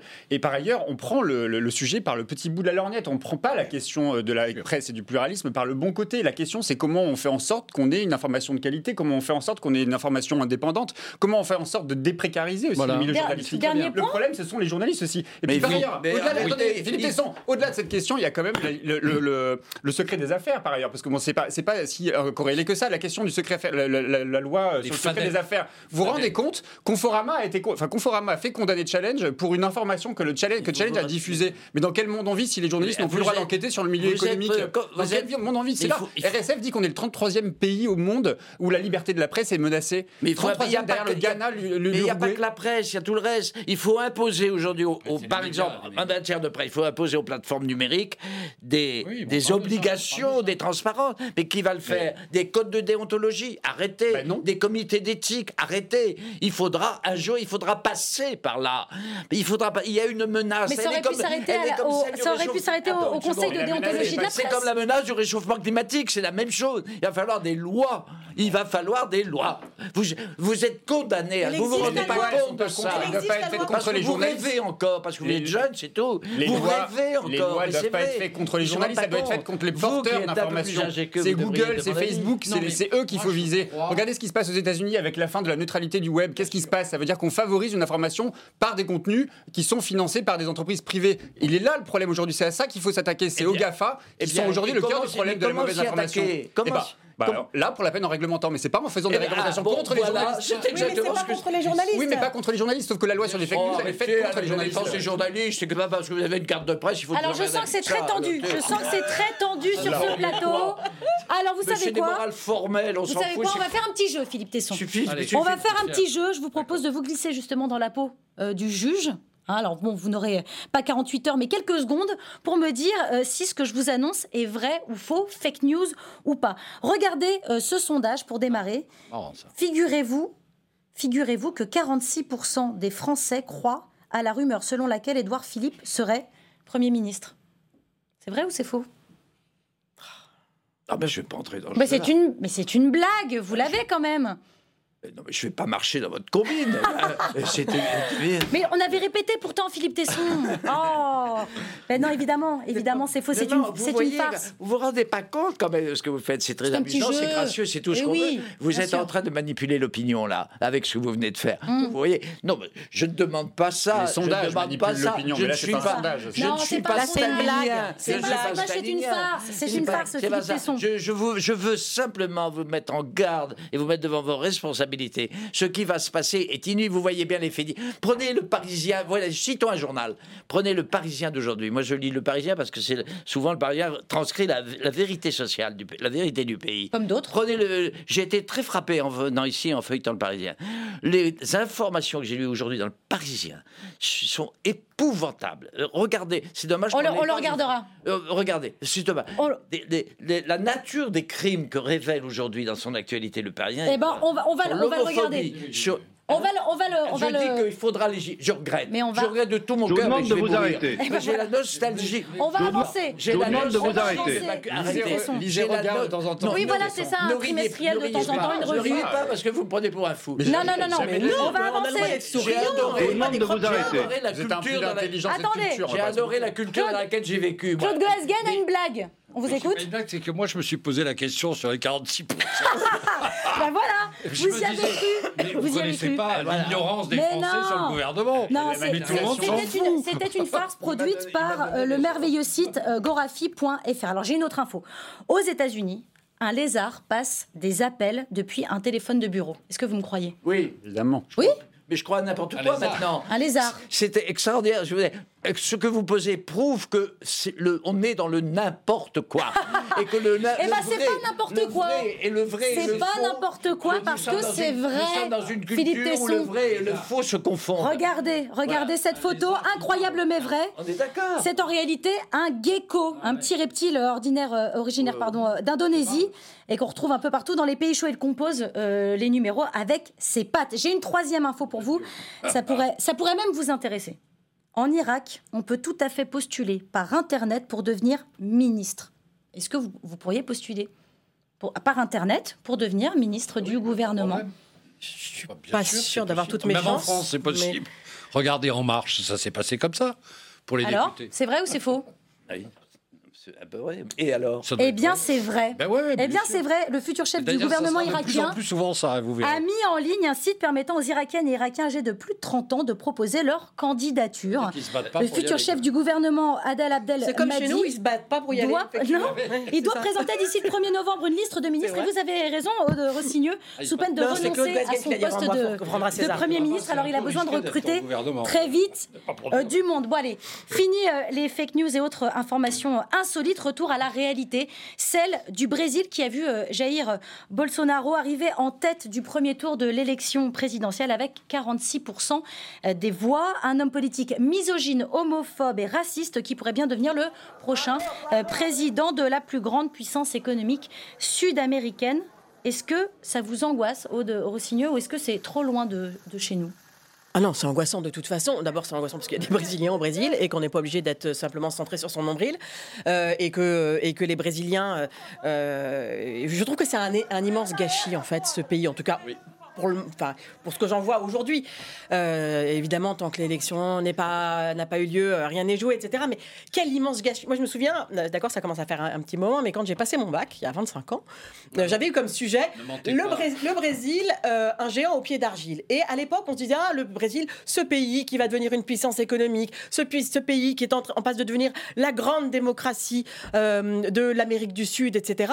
Et puis, ces 15 dernières années, il y avait eu, il s'était passé des choses, cette espèce de couverture euh, euh, sociale, universelle. euh, et puis, boum, il y, a, une sorte de, gâchis, de corruption. On en est à plus de 60 000 morts cette année à cause de la criminalité. C'est 7 homicides par heure. ouais, c'est un, c'est un truc, c'est un truc de dingue. Enfin, c'est- c'est oui, quel gâchis. Voilà, c'est c'est ce que ça m'inspire. C'est un immensissime gâchis. C'est du, c'est du gâchis, euh, Claude Goesgen? Oh, ben, faut dire que le Brésil en a vu de toutes les couleurs. hein. C'est comme l'Amérique latine, les militaires, les corrompus, Lula qui est en prison. C'était Pour épouvantable. corruption, justement Bien sûr. Mais et ça, ça me rappelle ce que dit aujourd'hui d'ailleurs le président de la- du Bundestag, je crois. La démocratie n'est pas évidente. La démocratie, il faut la défendre. Eh bien, je crois que c'est un bon signal. La démocratie, il faut la défendre partout parce que tout le monde croit que tout est possible. Tout n'est pas possible. Eh bien voilà, c'est tout. Pierre Jacquemin, comment vous expliquez ce vote, ces résultats? Et c'est une vraie question qu'on doit tous se poser à l'échelle internationale. Quand on voit aujourd'hui, la, la crainte, c'est plutôt de voir un axe se constituer avec Trump d'un côté, Netanyahou de l'autre, euh, l'Inde où l'extrême droite est forte aussi, euh, euh, voilà, l'Italie. Enfin, il y a quelque chose qui se passe à l'échelle planétaire, mais parce qu'aussi on est dans une espèce de, une espèce d'universalité euh, de la dérégulation. Et cette dérégulation crée aussi euh, des inégalités partout. Ces inégalités font exploser les populismes et les populismes aujourd'hui sont en voie de euh, gagner du terrain un peu partout. Et que donc, tant qu'on ne réglera pas ce problème de l'universalité, de la dérégulation et de la mise en concurrence, en compétition les uns des autres et qu'on confortera la pauvreté et la misère et la précarité, sans doute ces régimes seront, euh, seront confortés. Et là, effectivement, il y a un risque fort. Il est quand même un héritier de la dictature aujourd'hui, celui qui ne tardera pas d'arriver au pouvoir. Donc, euh, voilà, on doit tous se poser, s'interroger et de savoir pourquoi, pourquoi les systèmes politiques qu'on a mis en place euh, aboutissent à des régimes totalitaires. Alors, on, parle d'un premier tour pour l'instant. Est-ce que est-ce qu'un front républicain est possible? Est-ce que ça peut ça peut se constituer au Brésil, au Brésil Philippe Tesson? Pour les experts, non. Mais on est, sondage, on est tous d'accord. Qu'est-ce qu'on fait là en ce moment? On fait des constats terriblement noirs, terriblement pessimiste. Il n'y a pas que moi. Moi, je le fais avec excès parce que c'est dans mon tempérament. Alors, je crains pas de faire des gestes et d'être ridicule. Mais on dit au fond, on est tous d'accord. Sauf sur ce que je viens de dire sur les pollutions. Parce que vous avez des vieux réflexes de votre culture, quoi. Moi, ma culture est plus ancienne. Mais j'ai tellement tout compris que je suis dégoûté de tout. Mais vous comprenez. mais vous avez, on a raison, on a raison. Et il n'y a pas, mais il y a pas, oui, la, mais ça veut dire quoi, Philippe Tesson, il est assuré de la victoire? regardez l'espoir qu'a soulevé Lula à gauche. Moi, c'est pour ça que la gauche, j'adore la gauche humainement. Euh, je comprends très bien, il y a une partie de moi même qui a, été à gauche, c'était tout à fait évident. Mais enfin, elle est quand même complètement naïve, c'est pas possible. Vous teniez, vous, il est plutôt intelligent, il a l'air en tout cas, il fait un journal qui est pas mal. Bon, il, en est encore à répéter son catéchisme sur la pauvreté, la pauvreté. Il faut que ça bah, revienne absolument. Au bout du discours, il y a toujours ça. C'est une réalité. Bien, euh, ça me fait penser aux premiers euh. chrétiens, ils étaient comme ça. regardez d'ailleurs oui, ça a marché. oui, c'est vrai, mais ça marche bien depuis un moment. Hein, ah en tout cas, en tout cas, résultat. Il faut quand même s'interroger sur l'échec de ces politiques et vous avez raison de, dire que Lula. Ce qui, me, ce qui me, me travaille beaucoup dans l'esprit, c'est que je pense que tout ça va finir par quoi? Parce que l'histoire nous le dit. C'est vrai qu'il va y avoir une généralisation du populisme, peut-être même chez nous, notamment, notamment dans huit mois. Quand Alors justement, justement on va, on va en parler. Attendez, à, quoi? Euh, non. non, non, justement, je dis justement, on va l'évoquer. Ce que je crains, moi, peut-être autant, sinon davantage, c'est la réaction. Et c'est vrai que la réaction ne pourra venir que par un intégrisme moral terrible, une diminution des, libertés, n'est-ce pas? C'est ça que je, que, je crains. Beaucoup plus. C'est pour ça que je vous supplie d'être lucide et puis d'arrêter avec, avec ce culte de la vieille, de la vieille culture qui est très J'ai une question pour Philippe J'ai une question pour Philippe Tesson. Oui, je suis d'accord, sans doute, il faut quand même s'interroger. Mais quand même, la responsabilité du monde capitaliste dans lequel on vit n'est pas sans, euh, sans sens et n'est pas dénuée de responsabilité. non, mais dites-le, Philippe Tesson, quand même. Vous avez justement une analyse intelligente de la chose. la gauche. C'est quand même un monde dirigé par le capitalisme. Elle n'a jamais été au pouvoir, la gauche. Qu'est-ce qu'elle fait Elle n'a jamais été au pouvoir. Ah bon, bon, merde alors. Je vous demande de vous arrêter. Je vous demande de vous arrêter. Vous l'avez bien vu. Vous savez bien l'analyser vous-même. Hollande n'était pas de gauche quand il était en responsabilité. Il n'a pas mené une politique de gauche. On va avancer. On lancera le débat pour une prochaine émission. Vous l'avez cru. De même qu'il y a des gens que vous avez cru en Emmanuel Macron et que vous serez le premier déçu, J'ai cru j'ai toujours dit, moi j'ai même écrit que on Macron poursuit, était de droite. On poursuit avec l'Europe, Philippe Tesson, ça, va vous plaire. ça va vous plaire. De droite. Une autre élection à venir, celle des élus européens qui aura lieu en mai 2019. Ah, bah et pour lancer leur campagne respective, Matteo euh, Salvini et Marine Le Pen se sont retrouvés à Rome. Les représentants de euh, l'extrême droite des deux côtés des Alpes attaquent euh, Bruxelles et défendent leur vision d'une Europe des nations. On les écoute. Ce front de la liberté travaillera pour avoir un projet commun, une idée d'avenir commun pour l'Europe des 30 prochaines années. Et aussi, si cela est possible, des candidats communs qui auront des rôles plus délicats. Nous sommes aujourd'hui à un moment historique. C'est l'histoire avec un grand H qui va s'écrire au mois de mai prochain. C'est euh, l'émergence euh, d'une Europe des nations, d'une Europe euh, du respect, d'une Europe des protections, c'est-à-dire celle pour laquelle nous nous battons depuis de nombreuses années, notamment avec Matteo Salvini. Claude Goesgen, qu'est-ce qu'ils peuvent réellement construire ensemble, ces deux-là? Mais je souhaite qu'ils ne construisent rien, à vrai dire, parce que euh, je vois très bien euh, la montée du populisme dans toute l'Europe. Ce n'est pas une solution. D'ailleurs, je trouve que le dire Europe des nations, c'est vraiment un, langage que je réprouve totalement. rien à voir avec l'Europe des nations, ce qu'il propose. Il propose une Europe qui est complètement différente de la vision que nous avons de l'Europe. C'est pas du tout pareil. Pourtant, je ne suis pas, euh, moi, un apologiste de l'Europe actuelle. Je trouve qu'on a raté beaucoup de choses et nous allons essayer de faire une Europe qui est peut-être un peu plus tournée vers les préoccupations des Européens. C'est vrai que le problème de l'immigration est un problème important. C'est vrai que le problème de la sécurité est un problème important. C'est vrai que le problème du terrorisme. En fait, on a passé notre temps à faire de l'Europe allemande euh, fondée sur Maastricht, sur l'austérité et sur la valeur monétaire. Et franchement, les Français, comme les Européens, se disent mais à quoi, ça sert tout ça? Et évidemment, c'est le terrain pour le populisme né. Cela étant, on ne se rend pas compte qu'en réalité, ces populistes, qui ne disent rien d'ailleurs par ailleurs, que, faire un numéro euh, qui est un numéro d'opposition primaire, ne représente pas du tout un avenir pour l'Europe. Au contraire, probablement, ils enterrent l'Europe par leur attitude. Pierre Jacquemin, c'est vraiment un axe qui est en train de se dessiner? On va voir. En tout cas, déjà, la coalition italienne est déjà euh, plus ou moins en crise sur la question européenne. On ne peut pas dire qu'il y a une convergence de vues sur la question européenne. Ensuite, le fait qu'elle aille chercher des alliances à l'échelle européenne, c'est aussi, ça pointe du doigt le fait qu'elle peine aussi à chercher et à nouer des alliances à l'échelle française. Donc, elle, du coup, elle vient chercher un peu de sa notoriété à Matteo Salvini, Marine Le Pen. Aussi, sans doute, à, voilà, montrer son réseau d'influence, c'est une certitude. Moi, ce qui m'inquiète, c'est la bataille des idées, c'est la bataille culturelle, et elle a gagné sur ce plan aujourd'hui. Vous voyez que la question migratoire arrive au centre des débats aujourd'hui.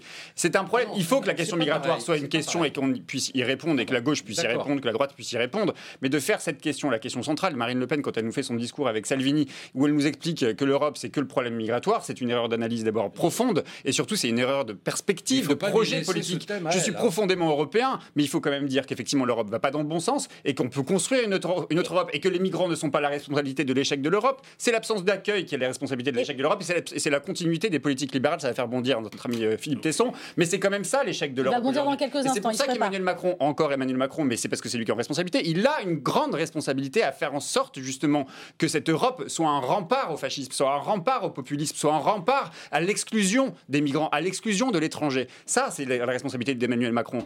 Alors, l'Europe, l'Europe, non, attendez, je peux, je peux, juste parler après parce que c'est pas sur cet axe-là que je veux.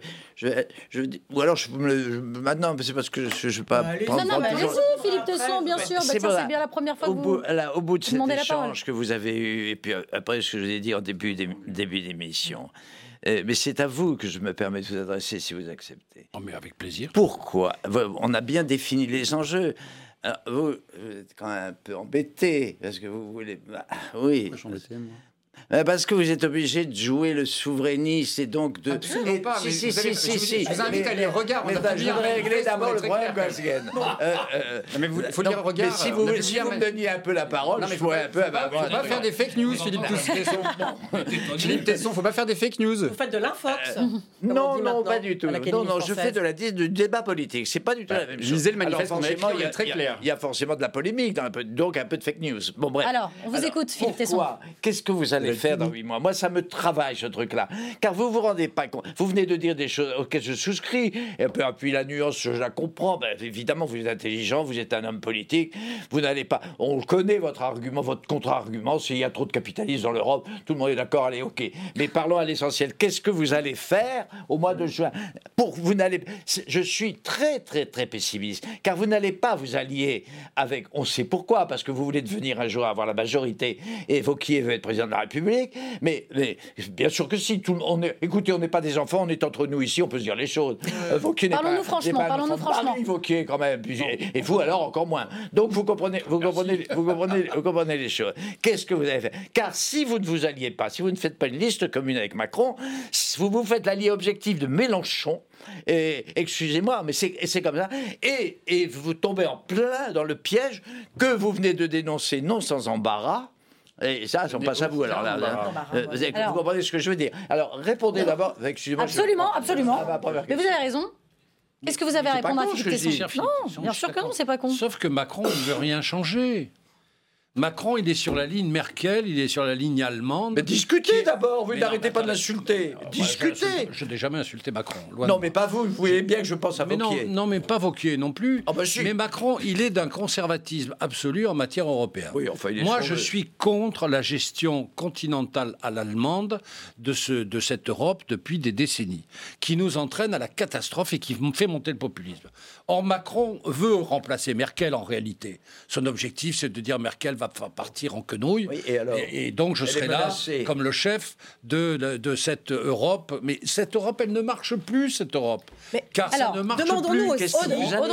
demandons-nous aussi Mais pourquoi moi, les gens une- ne votent pas. nous, c'est tout, voilà. J'allais venir. aussi pourquoi les gens ne votent pas aux élections européennes. Parce que l'Europe. n'intéresse est- personne L'Europe n'est pas concrète pour les gens. ben. L'Europe, elle est totalement vidée de son sens. vous dire. On leur- on- pour, le- pour les gens, pour les gens, l'Europe, c'est ah les 3%, oh la dette, etc. On leur avait dit que l'Europe, Ah, mais elle serait politique, l'Europe, elle est va- vaguement économique. À chaque fois, on leur dit qu'il ne faut pas qu'ils marchent sur les plates-bandes des autres, etc. Ça, ça, ne, ça ne répond à rien. Alors évidemment, c'est l'autoroute des populismes et la piste de danse des fachos. On est d'accord. Évidemment, parce que, bah, parce que les gens, le seul moment où ils ont l'impression que l'Europe existe, c'est quand ils commencent à faire ça. Et pourtant, et pourtant les- aux dernières intentions de vote, euh, Marine Le Pen serait créditée seulement de 17%. Ouais, et Nicolas Dupont-Aignan de 6. Alors on arrive à peu ils près. vont- ils vont faire un Ouais. gros score. Ouais, ils vont faire un gros score. Moi, je... alors moi, il faut, Donc, faut- donc vous, c'est ce que vous envisagez Hyper gaffe. On arrête d'enterrer systématiquement le Front National dès, dès qu'il baisse un peu dans les sondages, parce que ils sont hyper bons en campagne. Oui, et qu'ils sont capables quand même de renaître de leurs cendres. On, à chaque fois, on les a enterrés. On a dit oui, alors ils ont Faucon. plus d'argent. Ils ferment 30% de leur permanence. Mon œil. À chaque fois, ils nous font le coup du premier parti de France et ils reviennent. et, Donc et en s'appuyant particulièrement euh, sur Matteo Salvini? Oui, sans doute, c'est un affichage, mais là où Philippe euh, Tesson Mais a raison, c'est que mais aussi le, mais, mais aussi Orban en Hongrie, etc. Il y en a bien plein. sûr. Là où Philippe Tesson a raison, c'est que la droite court à l'extrême droite. Alors je sais pas Non, où se non, situe exactement Claude Goasguen, mais on voit bien que quand même la stratégie Ah qui est celle de, Le PPE Wauquiez- Vous parlez du PPE même fait d'alliance avec Ouais, Le Pen, moi. on- Bah, vous n'avez pas fait, peut-être pas encore. Mais en tout cas, on sent bien que la ligne politique de Vauquier, par exemple, sur la question européenne, elle est quand même très conservatrice, très eurosceptique, et sans doute a-t-il raison. Encore faut-il proposer un projet positif. Mais on voit bien que quand même derrière tout ça, pas il y a une volonté d'aller chercher l'électorat droite. Non, mais admettez quand même, de la génération qu'elle a du gagné une traité chose. de Rome. Admettez une chose, c'est qu'elle a quand même gagné. Je finis là-dessus. Admettez une chose, c'est que même Marine Le Pen a gagné une chose, c'est l'extrême droitisation du débat public. On voit bien que tout le monde court après Marine Le Pen, y compris une oh, certaine partie de la gauche. D'ailleurs, aujourd'hui, elle finit par expliquer qu'il y a un problème, c'est le problème de l'immigration. Donc c'est une victoire quand même de Marine Le Pen vers laquelle vous courez. Vous êtes bien d'accord avec moi, chaque attaque frontale, à plus forte raison, quand elles sont nombreuses et continues, contre Macron. J'attaque pas Macron. Non, mais je parle pas de vous, je parle de votre, euh, des Républicains. Chaque, mais- chaque attaque frontale contre euh, fait le jeu de Mélenchon, des sou- euh, de, de- de Le Pen et de, des souverainistes en général. Je, je peux répondre deux minutes Alors juste non, pas deux minutes, mais d'un mot. 30 secondes. Voilà. Je vous assure que vous vous trompez. Nous n'irons jamais avec le Front National. C'est la génération du traité de Rome qui Je ne vous dis pas ça, je dis que chaque attaque frontale. Mais Juncker, c'est une catastrophe, Juncker. Mais en fait, L'image de Juncker pour la communauté européenne, mais, euh, c'est épouvantable. Et on on se demande là. vraiment à quoi sert l'Europe. répondre. On Je dis que s'arrêtera là. Je vous demande de vous arrêter. Je vous demande de vous arrêter. Exactement. On vous demande tous de vous à- arrêter. À, ma question, chaque attaque Je vous demande frontale de vous. Macron fait le jeu de Macron vos de adversaires. Ah bah Il vous, a, il vous a déjà répondu. Allez, on avance parce que je vous propose d'ouvrir à présent le volet affaires euh, judiciaires de l'émission. Et pour commencer, revenons quelques instants sur le procès euh, de la banque UBS. Un procès à 10 milliards d'euros. La banque suisse et sa filiale française sont accusées d'avoir démarché illégalement des clients afin qu'ils échappent au fisc. Et celui qui en parle le mieux, c'est Bradley Birkenfeld, ancien employé d'UBS. Il a lui-même lancé l'alerte et félicite la France pour son action en justice. On l'écoute. J'espère que la justice française continuera de poursuivre UBS pour ses activités criminelles. Les contribuables français méritent mieux. Le gouvernement français mérite mieux et le monde mérite mieux que ça aussi. La France est le seul pays au monde à intenter un procès contre UBS pour ses fraudes. Aude Rossigneux, il parle de d'activités criminelles. C'est un peu excessif ou c'est vraiment cela? Alors moi, je vous renverrai au, au- à un magnifique clip qui avait été fait euh, par Oxfam sur l'évasion fiscale et qui, raconte, qui montrait euh, des gens qui saccageaient un hôpital. Euh, où ils débranchaient des malades.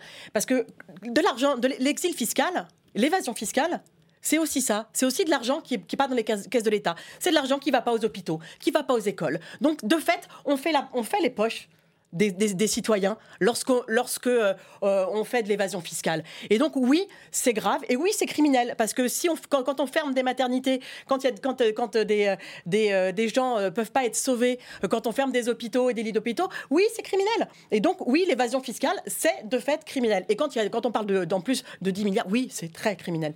Pierre, Pierre Jacquemin, pardon, quand on, on s'attaque comme ça à une banque, c'est qu'on essaye de mettre fin à un système? En tout cas, on essaye? Ça, rejoint un peu le, sujet qu'on a eu tout à l'heure sur la question des fake news et ce que j'évoquais sur la question euh, euh, du, de la loi sur le secret des affaires. Aujourd'hui, c'est ces lanceurs d'alerte aussi qui sont menacés. Aujourd'hui, le fait qu'on puisse, qu'on ne puisse pas ou qu'on ne puisse plus bientôt, en tout cas, aller creuser, aller chercher des informations au cœur des entreprises sur la question, c'est dangereux. Et donc c'est ça où je dis il y a une alerte sur la question de la liberté de la presse et de la nécessité du travail journalistique pour aller chercher des informations comme celle-ci. Après, quand même, Mais vraiment sur l'évasion fiscale. Sur l'évasion fiscale, Emmanuel Macron nous avait dit il n'y a pas d'argent magique.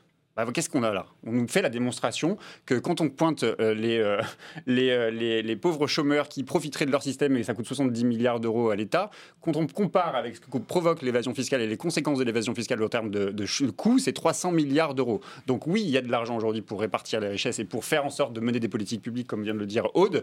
et donc du coup, oui, il y a un enjeu d'aller taper, en tout cas, du poing sur la table, d'aller chercher l'argent là où il est et surtout de lutter contre l'évasion fiscale. Aujourd'hui, il y a a quasiment plus de pays aujourd'hui qui sont euh, euh, soupçonnés de, faire de la, de, faire de la, fraude fiscale. ou d'être un, paradis fiscal. D'être un paradis fiscal. Donc euh, là aussi, encore une fois, la puissance publique, le politique a une responsabilité d'aller plus fort sur la question de l'évasion fiscale. Alors le politique, qu'est-ce qu'il répond Claude Goesgen C'est bien, mais d'ailleurs, je, note que hier, je crois que ça s'est passé hier, la décision de la magistrature a été formelle et violente. C'est oui. Sans appel. C'est oui, très bien. Alors juste deux nuances quand même souvent la fraude fiscale vient du fait qu'il y a un peu trop d'impôts, mais ça c'est le libéral qui parle, mais ça ne justifie rien. Parce que en plus, il ne faudrait pas sanctifier quand même aussi trop souvent des gens qui font de la fraude fiscale et qu'on a tendance à aduler après. C'est-à-dire?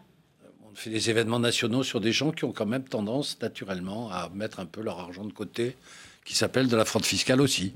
Mais quand même, de, de l'optimisation euh, fiscale. Est-ce que, est-ce que, en outrance. Est-ce que la... optimiser, ça dépend pour qui C'est ça. C'est ah, pas, pas, optimal pour, pas optimal pour l'État. Hein. Mais c'est ce que je suis en train de vous dire. Oui. oui. Non, que... Je ne veux, pas faire d'attaque personnelle sur des gens qui sont décédés. Mais est-ce qu'on en fait Est-ce qu'on en fait assez ah oui, oh, Est-ce qu'on a fait Est-ce qu'on en fait assez ben écoutez, la France là est en train de donner l'exemple, c'est bien. C'est, je, moi, je suis tout à fait d'accord avec ce qui, ce qui se passe. Euh, Philippe Tesson, on lutte assez euh, contre l'évasion fiscale?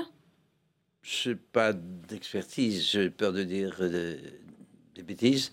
Euh, ce que je viens d'entendre, j'y souscris, euh, tout ce que je peux dire, ça n'a pas d'intérêt. Est-ce que, est-ce qu'à travers ce procès, le procès d'UBS, on fait le procès de l'évasion fiscale en France? Ça fait longtemps qu'on le fait. Hein fait longtemps. C'est le problème d'ailleurs, c'est que ça fait longtemps qu'on fait le procès et qu'au final on s'aperçoit parce que, là où il y a des terroirs ou des terrains, des pays qui sont des pays qui favorisent l'évasion fiscale, aujourd'hui on ne va pas assez loin dans la nomination, dans le pointage du doigt des pays qui opèrent ces évasions fiscales. La France a retiré un certain nombre de pays de ces un pays. Un peu plus compliqué que ça. Bah, Oui et non, là pour la peine on parle d'experts.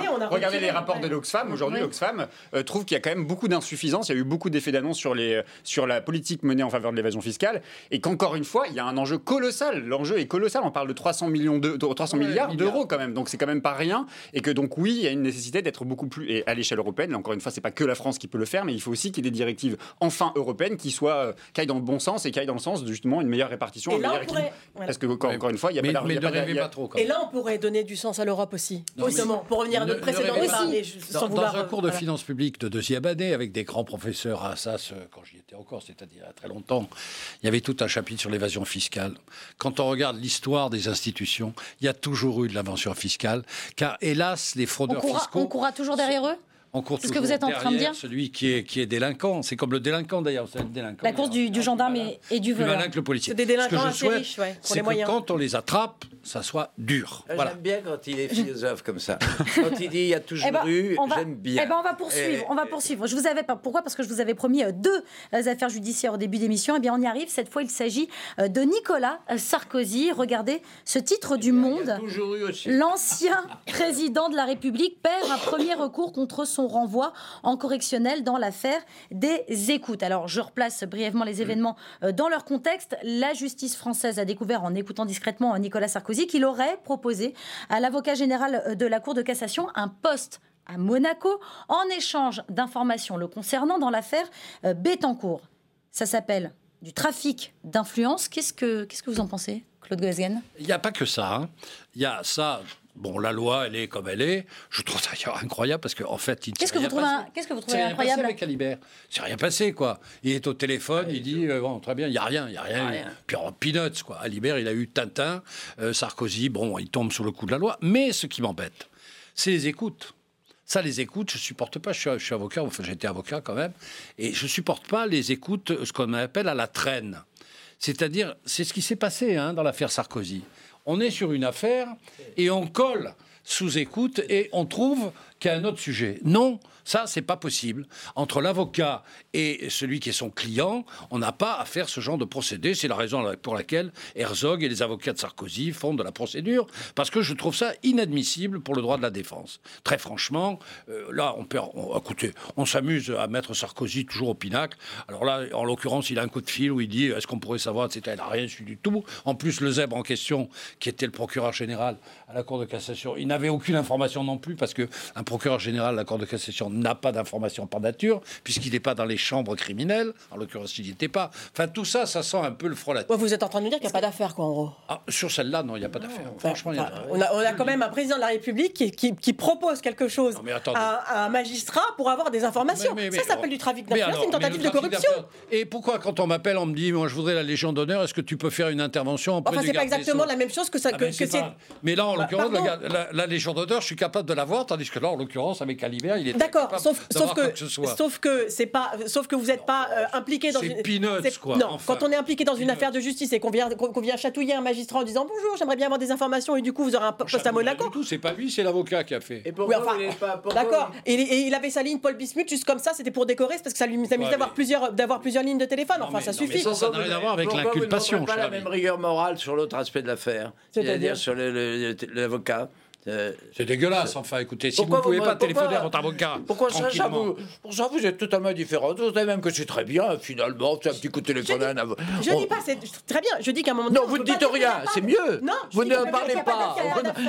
Vous n'en parlez pas. On ne peut pas dire il n'y a pas d'affaire. Alors, je ne peux pas dire il n'y a pas d'affaire. Enfin, c'est une rigolade, cette histoire. Non, mais ça n'enlève rien à ma question. Pourquoi vous ne montez pas en colère pour vous l'affaire des écoutes de l'avocat Il s'agit surtout de parler de Nicolas Sarkozy. Partage entre le bien et le mal il ne s'agit pas de faire le procès de Nicolas Sarkozy avant même qu'il soit terminé. Il y a un recours qui ne lui a pas été favorable. Sans doute aura-t-il un recours bah, qui lui sera favorable après. Plus globalement, c'est le sentiment d'injustice global. C'est le sentiment de justice parfois à deux vitesses. La justice des puissants, la justice de ceux qui ont gouverné, qui ne sont jamais punis, qui sont jamais condamnés. Je ne dis pas qu'il est condamnable parce que le procès n'est pas encore fait. ça crée, ça crée une forme d'écœurement. sentiment de, de, corruption permanente euh, euh, où rien ne change, où la justice n'est pas indépendante. On voit bien encore une fois récemment, pardon, encore. L'affaire Bettencourt est close. Oui, bien sûr. Mais enfin, il y a quand même beaucoup de chefs d'accusation partout depuis euh, longtemps, pas que Nicolas Sarkozy, d'autres membres du gouvernement. Et pourtant, et pourtant malgré, malgré ces affaires, malgré ces affaires, un sondage pour le journal du dimanche place Nicolas Sarkozy, Nicolas Sarkozy comme celui qui incarne le mieux la droite aujourd'hui. Claude Goesgen, est-ce que vous pensez qu'il peut revenir Il peut revenir aujourd'hui en politique? Sérieux, il faut lui demander. C'est vrai qu'il aime la politique. Hein. Mais vous pensez, vous pensez qu'il va revenir? Je crois pas, non. Je ne sais pas, j'en sais rien. Je lui je lui ai pas posé la question. Posez-lui la question. Mais bon, qu'il aime la politique, qu'il soit tombé dans la potion magique de la politique, c'est évident. Cela étant, je crois qu'il n'y pense pas. Il n'y pense pas? Bah, Alors moi, je pense que quand on en, politique, on y pense toute sa vie. Et je pense que tant qu'on n'est pas entre quatre planches, on peut toujours revenir. Ah, Donc, de toute façon, euh, il n'est pas vraiment, moi je, moi, je parierais rien du tout sur, sur, la question, ni qui va revenir, ni qui va pas revenir. C'est-à-dire que ça dépendra de lui, ça dépendra des circonstances. Aujourd'hui, à droite, on a quand même du mal. Laurent Wauquiez est un peu à la peine, donc on, a un peu du mal, ils ont un peu du mal à trouver un, leader, etc. C'est pas, c'est pas, c'est pas totalement illégitime que les gens qui se sentent de droite se disent ah bah tiens, allons chercher l'ancien président de la République. C'est normal, c'est un réflexe qui est. Euh, Claude Et on adore les hommes providentiels en France, et on adore, et particulièrement à droite. beaucoup, ils sont euh, Sarkozy pour eux, c'est une période quoi. Mais c'est là où les sondages, sont, c'est là où les sondages sont biaisés parce que euh, aujourd'hui vous demandez à un électeur de droite qui est son candidat préféré pour euh, une élection présidentielle, c'est Emmanuel Macron. Il est quand même le meilleur candidat de la, pour la droite aujourd'hui, le meilleur. Nicolas Sarkozy est Macron compatible. Nicolas, il pourrait peut-être même intégrer le gouvernement, non Vous ne croyez pas Je ajouter un mot, il fait la synthèse entre les deux dossiers. Allez, allez-y, euh, faites-nous une belle synthèse. oui, enfin pas une belle synthèse, c'est un peu, c'est un peu injuste, c'est un peu excessif, mais enfin c'est quand même tout à fait vrai. Ça a toujours été comme ça. C'est là. Le, on est dans le syndrome de, qui gouverne la République depuis qu'elle existe, la démocratie, et puis même avant d'ailleurs, même le despotisme. Voilà. C'est la chasse à la sorcière, dans tous les cas de figure. Il faut un bouc émissaire. Hein il faut un bouc émissaire. Et le bouc émissaire, évidemment, c'est la droite, c'est toujours la droite. Euh, alors ça a, été, ça a été, Sarkozy, aujourd'hui c'est Macron. Il y a Strauss-Kahn, Oui, mais c'est pas justement. hein. Alors il y a le bouc émissaire, et on y va, on tape, c'est la chasse à l'homme, c'est le halali, etc. Et de, de- qui vient pour se justifier, pour Mais se donner bonne conscience que- d'une alliance Non, entre, d'une alliance entre affaires- le trotskisme, le marxisme, mais- Jésus-Christ, le christianisme, la morale, Philippe le confort et l'égoïsme affaires universel. s'ajoute l'absence de résultats. C'est aussi ça qui crée aussi de la, La de déception et de la colère dans le peuple aussi aujourd'hui. C'est ça, Nicolas C'est la Sarkozy. C'est à la fois voilà. euh, les, les affaires et c'est aussi la déception d'une politique qui n'a pas été. alors, en, euh, rien alors cette thèse-là, je la connais aussi. Non, Ah. la, la, la, la- droite est, est- est- est- Corrompue.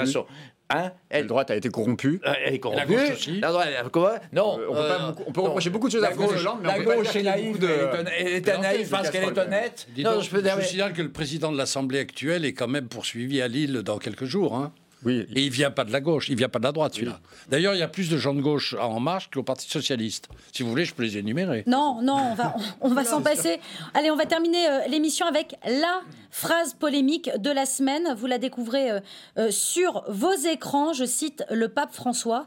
Se débarrasser d'un être humain, c'est comme avoir recours à un tueur à gages pour résoudre un problème. C'était euh, mercredi dans son homélie prononcée euh, lors de sa traditionnelle audience euh, sur la place Saint-Pierre. Aude euh, Rossigneux, est-ce que ça vous choque? Alors, les, les propos me choquent. En revanche, je tombe pas du tout de l'armoire. Moi, le côté, le côté, oh oui, mais on a un pape très moderne et très, et très cool. Vous allez voir, c'est totalement différent. Ça reste un pape. C'est un pape. Il est dans son rôle. L'Église parle a au jamais- jamais et- été- n'a jamais l'ami des femmes. Jamais. Jamais. Il est dans son, il est dans son rôle. Après, ce qu'il dit me, me- me choque au plus haut point parce que il peut penser ce qu'il veut de l'avortement, euh, mais il n'a pas le droit d'in- d'insulter des soignants. Toutes les personnes qui aujourd'hui pratiquent des, IVG et qui parfois sauvent la vie des femmes parce que les IVG clandestines, ça- ça crée des morts. Donc quand on dit ah oui mais c'est parce que c'est une logique de mort etc. Non, aujourd'hui le fait d'encadrer l'avortement, ça permet d'éviter des morts. Donc aujourd'hui insulter les soignants qui sauvent des vies, insulter les soignants qui accompagnent des femmes, y compris dans des moments qui sont pas forcément marrants pour elles, euh, je trouve que ça c'est indigne et c'est indigne de quelqu'un qui peut qui explique qu'il va vers la bienveillance et que aimer son prochain. Ça, moi je trouve ça nul. Le Goesgen Oui, moi je regrette évidemment ce qu'a dit le pape. Et je ne veux pas rouvrir le débat sur l'avortement, euh, qui a été difficile. Vous savez, moi j'ai été amené politique par un homme qui s'appelait Eugène Claudius Petit. Il aurait dû être moine. Il a voté l'avortement. Car euh, même un chrétien profond comme lui avait compris quand même que dans cette question de l'avortement, il ne fallait pas avoir des attitudes euh, du genre de la formule. Je mets ça sur le temps de la formule qu'a employé le pape. Cela étant, vous avez raison, le pape ne changera pas d'avis. C'est quoi, Pierre Jacquemin? C'est une provocation, une de plus, parce que le pape François, est, de temps en temps, euh, utilise ce registre-là aussi? Hélas, ce, ce propos arrive à un moment où on est dans un état du monde où il y a cette montée Oui, du oui. populisme qu'on a évoqué tout à l'heure, où il y a un danger imminent pour les populations, euh, euh, effectivement les femmes victimes de violences au Brésil ou les homosexuels au Brésil, et que le propos du pape a une résonance aussi à l'échelle internationale. Et donc cette responsabilité qui est la sienne devrait être justement de euh, faire attention aux propos qui sont les siens. Quand il parle de tueurs à Oui, gages, quand il parle des homosexuels, euh, on sent bien que justement cette parole a un impact et qui cet impact s'accompagne de prises de pouvoir euh, de gens qui euh, vont menacer sans doute effectivement les libertés, encore une fois, Oui, des homosexuels, des femmes euh, victimes de violences, et que sont, ça me paraît gravissime, ça me paraît gravissime. Effectivement, attend pas lui d'avoir un propos très, très Ouvert, ouvert et progressiste mais, mais quand même, là, c'est extrêmement grave. C'est- Inacceptable. Philippe Tesson, c'est une formule qui est inacceptable? Euh, oui, c'est inacceptable. Inacceptable, ça veut rien dire. Il faut bien l'accepter. On va pas le tuer. Euh, J'en tire la conclusion. une, j'enfonce une porte ouverte. Mais c'est quand même, euh, c'est vrai, c'est une conclusion un peu philosophique. Dès que vous vulgarisez euh, une question d'ordre métaphysique, vous arrivez à quelque chose de, que ça vous appelez-vous inacceptable. C'est plus inacceptable, je dirais pas ça. C'est malheureux. C'est dommage. C'était Mais c'est- c'était en dehors de son discours en plus. Oui, c'est ça. Il est comme ça. Il y croit. C'est pas une provocation. Vous savez, Il y croit. S'il est vraiment, est vraiment le pape, dont, s'il est vraiment le pape dont il donne l'image, c'est-à-dire un pape un peu inspiré, j'appelle ça euh, euh, donc un pape métaphysique, quoi. Alors dès l'instant où vous entrez, vous mettez ça dans la, dans- sur la place publique et que vous vulgarisez. Jacquemin On aimerait qu'il y ait des termes aussi durs sur les conditions d'existence Ben aussi dans l'Église. C'est-à-dire que les, phénomènes de pédophilie qui ne sont pas des Voilà, j'allais dire, il y a- on, aime- on aimerait quand même qu'il soit aussi qu'il Il y a un contraste, il y a un contraste entre la netteté tranchante. l'indulgence, qui est la sienne, l'indulgence qui est la sienne sur la question pédophilie et des sur propos la pédophilie. qui Et sont criminels je sur pense les. Je pense que précisément le fait qu'il y ait. Il y a eu un deux poids, deux mesures il y a des lignes qui commencent à bouger trop lentement à mon goût et au goût de pas mal de gens et notamment des victimes, à mon avis aussi, euh, sur la question de la, De la pédophilie, au sein de l'Église. Je pense que c'est aussi un signe euh, à l'égard de la curie, c'est-à-dire de dire euh, oui, mais alors quand même, je reste quand même euh, catholique, je reste quand même euh, pas du tout féministe, vous inquiétez pas. Je, je grossis un peu le trait, mais je pense qu'il y a aussi un signe de montrer que quand même que l'Église reste quand même à certains égards bien réactionnaire. Donc c'est ça, Non, il s'adressait aux catholiques. quand Non, mais justement, de ces données des gages par ailleurs, c'est-à-dire sur un certain Non, nombre de choses. Vous savez, c'est comme Chirac ou Jospin, des quand ils sont dans un avion et qu'ils rentrent de voyage, il leur arrive de dire quelque chose qu'ils ne pensaient pas. Parce que la formule, elle sort du discours, il y a les moi, je pense journalistes qui sont là. moi, je pense non, je, pense. D'ailleurs, quand vous regardez, quand vous regardez ça n'est pas dans son discours. Il le répète deux fois, en dehors d'improviser. Il aurait mieux fait Bon, de bah, pas quand je pense improviser. pas quelque chose, je le dis pas deux fois hein, quand même. hein. C'est comme nous, on dit souvent des conneries. Voilà. ou- Oui, ou mais- oui, c'est. Sauf que quand je les pense pas, je les répète pas quand même. Ça fait un peu beaucoup. Ah bah non, mais c'est le pape. Si le pape se tait, alors c'est foutu. Il est là pour parler au faire- il y monde. a un truc qu'on pourrait faire, c'est arrêter d'écouter le pape lorsqu'il parle de la vie sexuelle ou de la vie familiale. Arrêtez pape. quand même pas- il est quand même pas expert en la Arrêtez, matière. Ça s'appelle la censure laïque. Elle- elle- Non, non. Non, mais on en reparlera quand il aura un utérus, quoi, Elle voilà. aussi, elle est métaphysique. Voilà. D'abord, On savez rien. Euh, J'en sais rien, quoi, qu'il n'a pas d'utérus. Mais je ne sais Ah, pas. ouais, il a peut-être l'utérus. Juste, juste un Peut-être. petit, juste un petit rappel. euh, rien. Il y a plein de La vie sexuelle du pape. Juste vous un petit rappel, euh, l'avortement est légal en France hein, depuis la, loi Veil de 1975 et il, est existe un site euh, gouvernemental, un site internet euh, avec toutes les infos nécessaires, ivg.gouv.fr. C'est toujours utile de le savoir. Allez, il nous reste quelques minutes pour regarder cette une, euh, celle du Time. Euh, vous reconnaissez, vous allez bientôt reconnaître, voilà, le portrait euh, d'un jeune homme, Kiki. Comme on l'appelle dans euh, l'équipe de France de foot, ah bah, c'est comme ça qu'on l'appelle. Kylian, Kylian Mbappé, Mbappé pour euh, les autres. Euh, un petit mot, un petit mot peut-être? Sur cette, euh, c'est quoi, cet homme providentiel, Claude Goesgen? Mais je lis Faut le qu'il rentre au gouvernement, Next, euh, Kylian Mbappé Oh, bah, écoutez, Hier soir, il était providentiel. Tout est possible. Tout est possible. hein. Vous savez, pourquoi pas Moi, je ne sais pas. Oui, oui. oh, J'ai noté d'accord, il y a beaucoup de champions olympiques qui rentrent au gouvernement régulièrement, tous les uns après les autres. Ben, Alors lui, il n'est pas champion olympique, il ben, est ça champion du monde. Champion du Ça monde, ça peut. viendra peut-être. Ça Ouais, moi, c'est un personnage qui m'est assez sympathique. Euh, Bon, d'abord, j'aime beaucoup le foot, euh, mais, euh, mais c'est un personnage qui m'est assez sympathique. J'aime bien le fait qu'il redistribue ses primes de match, Oui. euh, qu'il Oui. distribue À des suffisamment associations. d'argent. Oui. Euh, voilà. Je trouve qu'il est. Que. Voilà, pourvu que Il ça a- dure, il a ça un durera peut-être assez pas. bienveillant, Ça- Peut-être qu'un jour, il, partira en exil fiscal quelque part, mais pour le moment, c'est- ça n'a pas l'air d'être le cas. Et c'est un personnage qui m'est plutôt, qui m'est plutôt sympathique.